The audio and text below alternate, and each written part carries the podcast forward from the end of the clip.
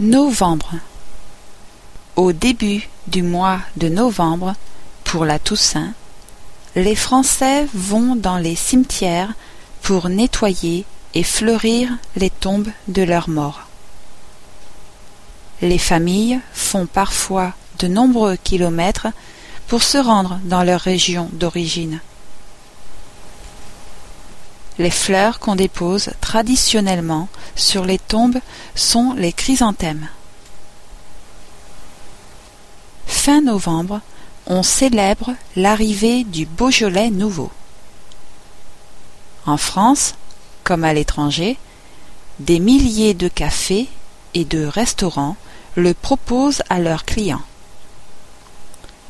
Le Beaujolais est un vin qui se boit jeune dans le mois qui suit sa fabrication. Cette fête fournit l'occasion de dégustation dans une atmosphère très joyeuse. Le Beaujolais est tendre et fruité. C'est pourquoi il est un vin si populaire.